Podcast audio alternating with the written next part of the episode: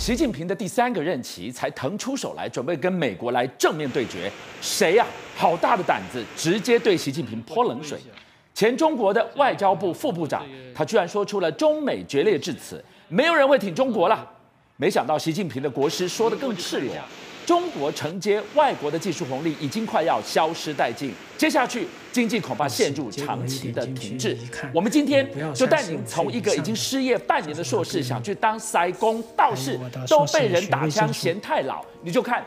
越来越多中国年轻人陷入了洗到了社会的底层，这才是中国经济最大的危机啊！没错，我知道中国的危机真的是呃，大家都已经知道，而且状况会更加严重哦。特别是台湾，如果再没有帮中国，中国问题会很严重。为什么这么说呢？因为这是我们知道，以前谈博鳌论坛呢，我们就会想到萧万长，想到很多台商、很多国民党的官员，然后大量参与这个活动，然后基本上就是台湾跟这个中国说了算哦。但是今年呢，虽然还是挤了两千人哦，但是这两千人看出来呢是比较多新鲜的面孔，很多是亚洲跟欧洲哦。那你简单一句话，那身为中国经济主力的台商呢，抱歉哦，这次竟然只有个位数，差这么多呀，差太多了，是。这，这是不可思议的事情。所以我们知道历年都在减少。但是也没有像今年那么惨。是。那当然，因为台商应该嗅到说中美这个贸易战的一个因素，所以可能就不会再去。可是当然了，我们说海峡呃海峡两岸的基金会还是说一句话说啊，没有啦，是因为疫情的关系啊，所以台商不会去了。但是你知道在博鳌论坛，李强还是说一句话说，中国一定会继续发展呐、啊，会替各国注入很多的这个确定的呃这种所谓的在不确定当中注入确定性。哪里你真的吗？而且更可这个好玩的事情，习近平啊，在这个所谓的中国高层发展协会里面来说一句话，中。国走大路哦，这个欢迎全世界来，会有更多的这个开放的措施。哇，讲的自信满满，用中国真的是替全世界创造一个所谓的呃经济基础。没想到在这个会议还在博鳌论坛还在进行当中哦，中国前外交部的副部长傅呃这个傅莹啊，他立刻呢发了微博，这微博直接说一句话，问一个问题。中美如果彼此互相的这个对决的话，请问一下，谁会站在中国这一边？他讲这样的话呀，讲的超直白的。是，我要知道，我跟你讲，傅颖以前刚出来的时候还是蛮火红的一位副部长哦，而且大家对他前景看好的。当然很抱歉，没多久他的文章就被删了哦。那这删的理由是说，呃，这个问题有违规哦，不能进来。好，你以为这个前部长讲话，呃，前副部长讲话没人听吗？来来来，这个人就不得了，郑永年。这种人了解中国经济体系，就知道他其实是习近平非常倚重的一个经济幕僚。那如果你有话，你就私底下跟习近平讲嘛。你为什么在公开场合直接讲这句话呢？好，到底郑永年讲什么话，直接打脸习近平呢？他说中国已经走到技术红利消耗殆尽的边缘，称之为中等技术陷阱。他也摆明这件事，当外资不会进来，然后他们把把他们高阶的制程留在本土。过去这几年确实中国高速成长，是因为他把成熟制程带到中国，而中国的当时的环境是适合成熟制程的，所以经济高速增长，大家赚很多钱，房子大的盖得很好。可是基础科学不行啊，所以他就是去到这个中等技术陷阱。他们说现在中国已经陷入这个陷阱了，而且未来什么时候脱离陷阱没有答案。所以，我们一开始你开场就我们看到了，包含习近平、包含李强、博鳌论坛，都跟全世界在招商，中国要展开双倍，欢迎你们来注资、来投资。结果呢？结果事实上，我们知道结果是什么？外商根本就不领情啊！刚才习近平讲那么多话，最后就两个数字，知道嘛？一个就是我们说的企业获利大幅的衰退嘛，其中外资的获利。大幅减少了三十六个百分点嘛，这是现实嘛？平均跌到十七个百分点嘛？外资跟台商跌到三十六个百分点，告诉我们什么事情？其实留在中国的都是属于比较没有竞争力的，有竞争力都离开中国嘛？这第一点。第二点呢？好，这个我们说到底有没有这个技术陷阱？答案很清楚啊，美国商会就直接说，哎，美国商会是什么？不是包括可口可乐，哎，还有包括 Nike 这些大型的美国商会，好不好？它不是 Nobody，他们是 Somebody。直接讲一句话啊，我们不会再把中国列为是主要的一个投资地方啊，甚至超过六成以上说，如果中国再继续搞对抗，他们也不会留在中国啊。这已经六成，这数字比去年多十个百分点哦。所以外资不来，那本国的商人不能让他们给润了呀。好。所以这个李强呢，当然就呼吁马云回来。马云也真的高调回到杭州哦。那他目的很简单嘛，就是提振啊私营企业哦。但是这个也太扯了吧？这是河南河南省政府哦，竟然说出这么名言。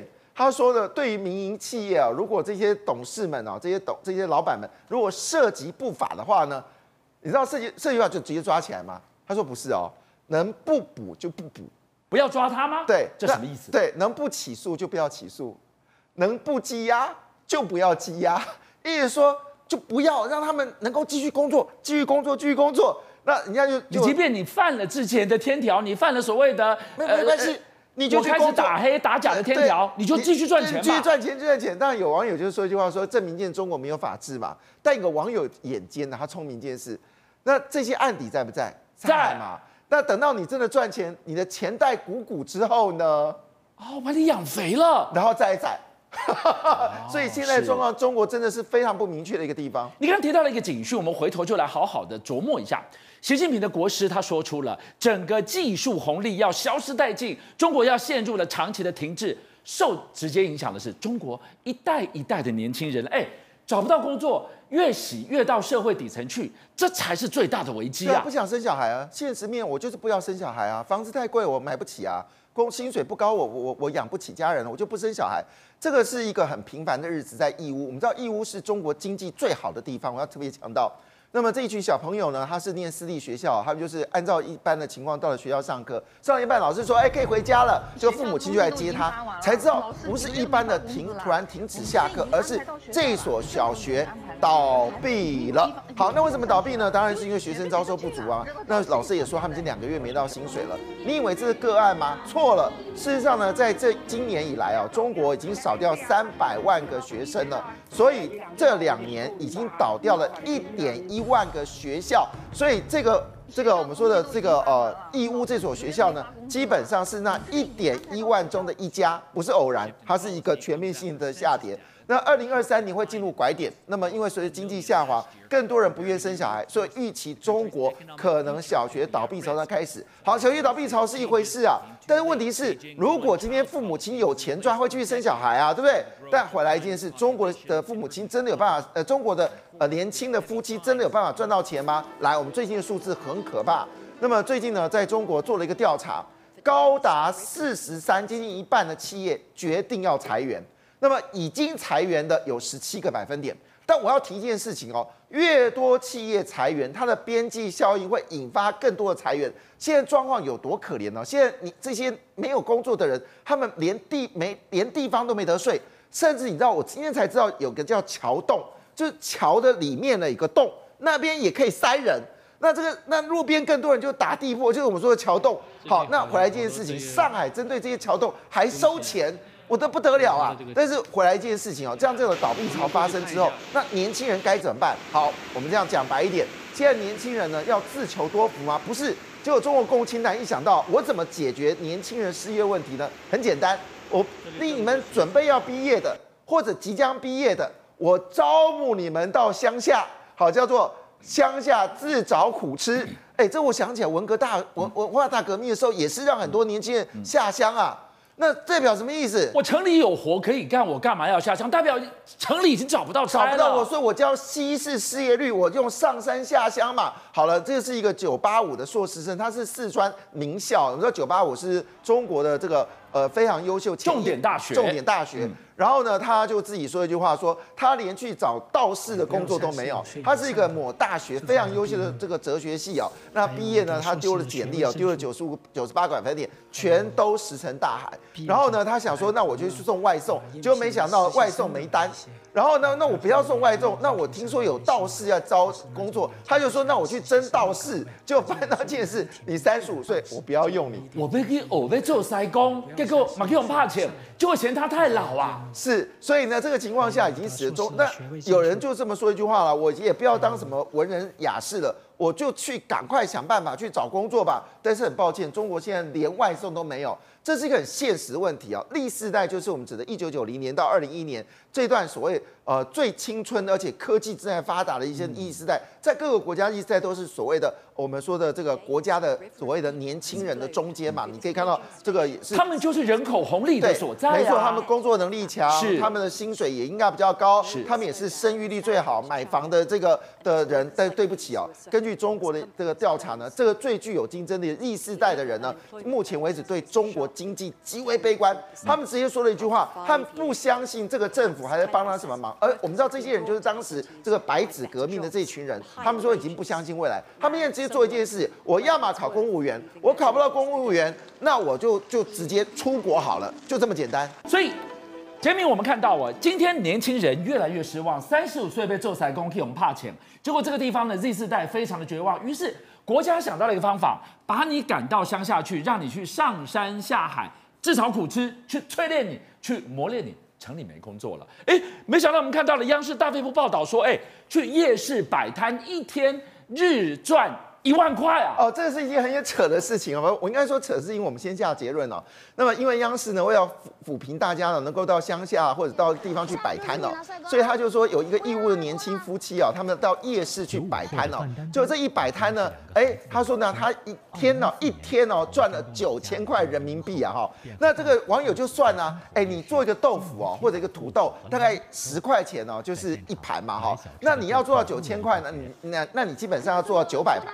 那十个小时要做九百盘，你基本上每四十五秒你就要端一盘，你是机器人呐、啊，一看就是假新闻啊。那么事实上说，现在夜市也不好做了，你一天能够收入到三百块人民币就偷笑，通常是一百块，那你的成本大概四十 percent，所以事实上现在连夜市日子都日子都又不好过，央视做这个广告不就打脸中央吗？现在连夜市都惨。蔡总统出访正在美国过境外交。《华尔街日报》直接点名，画出重点，大家仔细听。他说：“现在是台美关系最好的一刻，但也是美中关系是否恶化的分水岭。中国已经预告了，蔡总统如果回程会晤了麦卡锡议长，中国必有动作。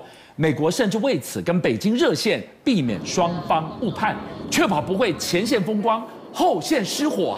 蔡总统到美国去，基本上我们叫做过境外交，美国呢叫做。”过境加油，因为呢，他不算访问，所以传说中的 briefing 也是 press briefing 简报记者会，二十三分钟前被取消了。为什么？因为他根本没有访问美国的相关单位，国务院、美国总统，还有这些新闻都没有。那我是要跟你简报什么？对，哎，军将哥来，好来，如果你来访问我，是我来跟大家报告军将哥找我做什么事。可是你不是找我，你只是从我家门口过去而已，我们在里面冲啊，所以就没办法 briefing 就取消了。可是为什么会有 briefing 呢？就是因为美台要关系提升嘛，要让中国大陆看看我们美台关系多好嘛。你看到美国 AIT 的这个主席啊，他也上飞机去接蔡总统。那观众朋友很简单，一句话讲完，从李登辉、陈水扁、马英九到蔡英文总统都一样。是好，AIT 主席一定会登机的。但是到了这个地方的时候，你发现今年有特别，今年来这边抗议的中国大陆的侨民特别多。哦，动员来喽，龙来抢家，而且讲说蔡英文是台独，而且说他呢是汉奸。嗯，那要蔡英文怎么样？好，说是这个这个民主。的罪人，呛下人特别多。你看拿五星旗，就在参与这个乐天饭店对面。但是台桥也来了，但台桥跟过去不不一样。居然跟我告诉你，过去台桥在阿扁总统时代的时候拿的是民进党旗，是比国旗多。对，现在没有民进党旗，都是国旗。有没有看到？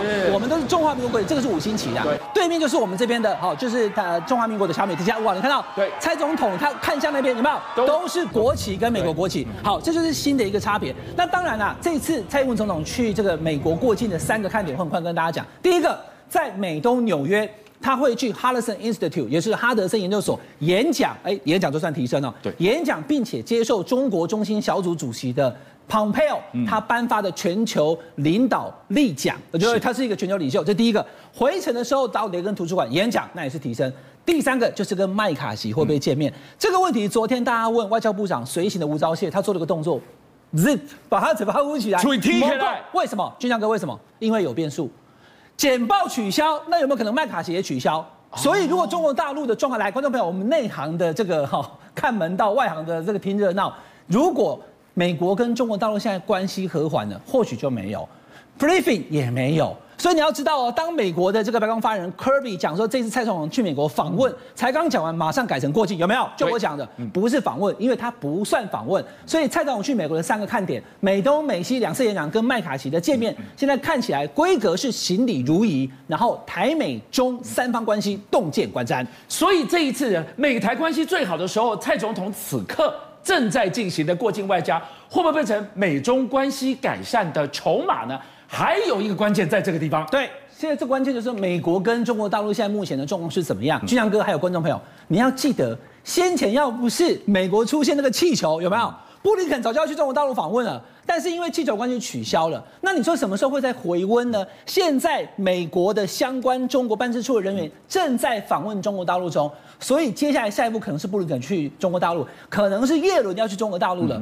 所以拜登他明年要面对选举，他也需要中国大陆跟他的经济合作。他经济搞不好，他可能会落选啊。所以当他跟中中国大陆跟美国的关系和缓之后。那他对于蔡英文总统在美国的待遇肯定就会降级，所以这是互相牵引的。当美国跟中国大陆的竞争关系降低了，蔡总统的重要性跟美国对台湾的待遇的提升也就会跟着降低。听到这个地方，蔡总统已经出去拼外交，赖清德副总统呢留在国内坐镇，但是他同时是二零二四的总统参选人。结果，二零二四大选跟立委选举，他要拆的未爆弹越拆越多啊！可能是因为民进党现在目前的状况哈啊，我们看到各界都讲啊，我后面也在讲嘛，对不对？哎，看起来在赖清德的这个当选几率很高哦，民进党立委也就不担心二零二四，因为不担心。哎，也就不听你的了。你跟我讲什么诚信条款？俊强哥，我们节目跟大家讲，那是什么建议嘛？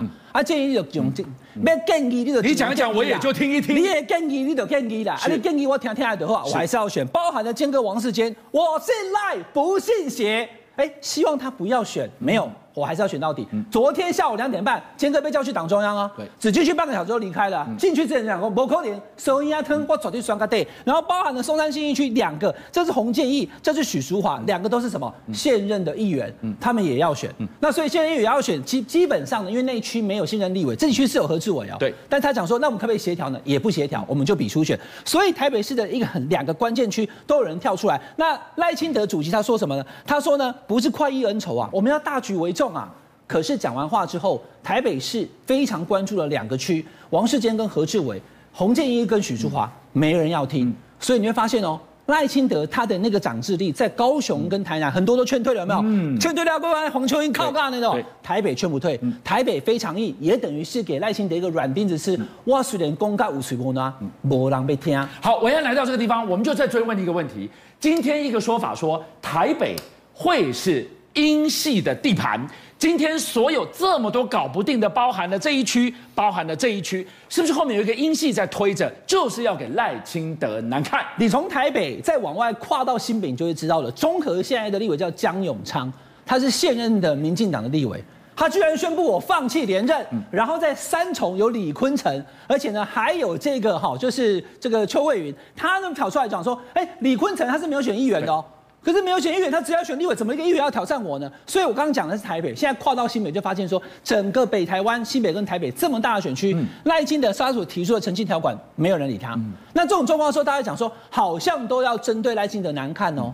赖清德，拜托你不要的区，每一区每一区都没有用，所以有这个坊间传出所谓的英赖的一个呃团队正在形成。嗯、我不会抗赖，嗯，但是我就是他嘛。嗯、可是我要给你耍阴招，好、嗯，好，你拍这代志，嗯嗯、所以就看到台北跟新北的状况，民进党的提名没有照赖清德的想象去走，这也埋下了赖清德他的党内领导力的一个隐忧。好，我们再来看到的是国民党，国民党随即呢，大家就说叮叮叮，催催催，唔谈过 N 层，什么到六月不能等。党内的征召征询的作业同步要来启动，哪个男人？那个男人要回来了。观众朋友，今天在网络上，你看全部都炸开来了。韩国瑜列入国民党的内参民调，来，苏娘娘，那如果他的民调比韩国瑜比侯友宜比郭台铭更高，那提名韩国瑜啊，对不对？为了中华民国粉身碎骨，哎，告诉你韩粉啊哈，或者说韩国语支持青波啦哈，还有这些比特网他们都很嗨啊。那观众朋友，好，我嗨完了哈啊，大家很高兴，在韩国语的支持很高，我来跟大家说，是。没有这一回事，好，因为这个蓝营的总统内参民调纳入韩国语是谁讲的呢？是副秘书长江俊廷，我们都叫他大头，认识很久。以前新北市的民政局长朱立伦的心腹爱将，对，他上了青茂的这个陈青茂的这个直播当中跟大家讲，内参民调不会排除任何人啊。来，观众朋友，你有看报新闻对不对？我告诉你，盲测，所有人都在里面啊，那怎么可能排除他？张亚中有没有？有。有。赵少康有没有？有。侯友谊有没有？有。郭台铭有没有？都在里面。朱立伦有没有？都在里面。我告诉你，都在里面。那跳民调最高的嘛。好，那现在目前主要候选人是两个，一个是侯友谊，一个是郭台铭，是就这两个。对，韩国瑜并不是。然后我再讲第二个，这不是要爆料了，有问才敢跟大家讲嘛。上个礼拜，朱立伦有去拜会韩国瑜，嗯、他不是一路被问下来吗？嗯、吴伯雄连战马英九，对不对？他也拜会了韩国瑜，嗯、他们没有谈到韩国瑜要选总统的事情。是。那今天这个消息出来之后，韩国瑜是都很亢奋啊，嗯、我好激动啊，我要支持韩国瑜。电话呢？电话让给他给他来，只要我让民调，我也支持韩国瑜。是你无法阻止他这么做。可是现在目前国民党的这个内参民调传纳韩国瑜的这个事情，你要注意看到内参。内参本来就不会排除任何人，但是现在的主要候选人，国民党并没有纳进韩国瑜，还是侯友谊跟郭台铭，所以国民党呢，我不知道什么时候会做这个说明啊，我就直接大胆告诉你，国民党将会跟社会解释这一件事情，韩国瑜纳民调的事情没有讨论，韩国瑜跟朱立伦认为党要团结支持主要候选人赢得二零二四。摩凯委员，赶快告诉我们，韩国瑜到底有没有纳入国民党的内参民调啊？我们讲说，我们现在的方法是征召啦，但是呃，征召当然是不限任何人呐。不过，因为我们要考虑到当事人的一个意愿啊，就我理解应该是没有，而且再加上韩先生他现在也都在热心做公益。我前两三个礼拜也才跟他有一个私下的聚会，所以我认为是说他目前应该是没有这样的一个打算。然后，不过拉回来，我觉得在现在外交的过程当中，最重要的还是我们看到这两这一个礼拜啊，不管是马前总统或者是蔡英文总统都分别的出访，那我觉得说现在大家应该比较聚焦的是我们中华民国现在面临到的处境了。你讲到了重点委员，嗯、所以现在刚伟汉一路讲到这个地方，中国似乎跟美国他们已经开始热线了，而且美国有在踩刹车的味道，会不会搞半天？我们念之在之，大家要看到这个重头戏，就最后蔡总统根本见不到众议院议长。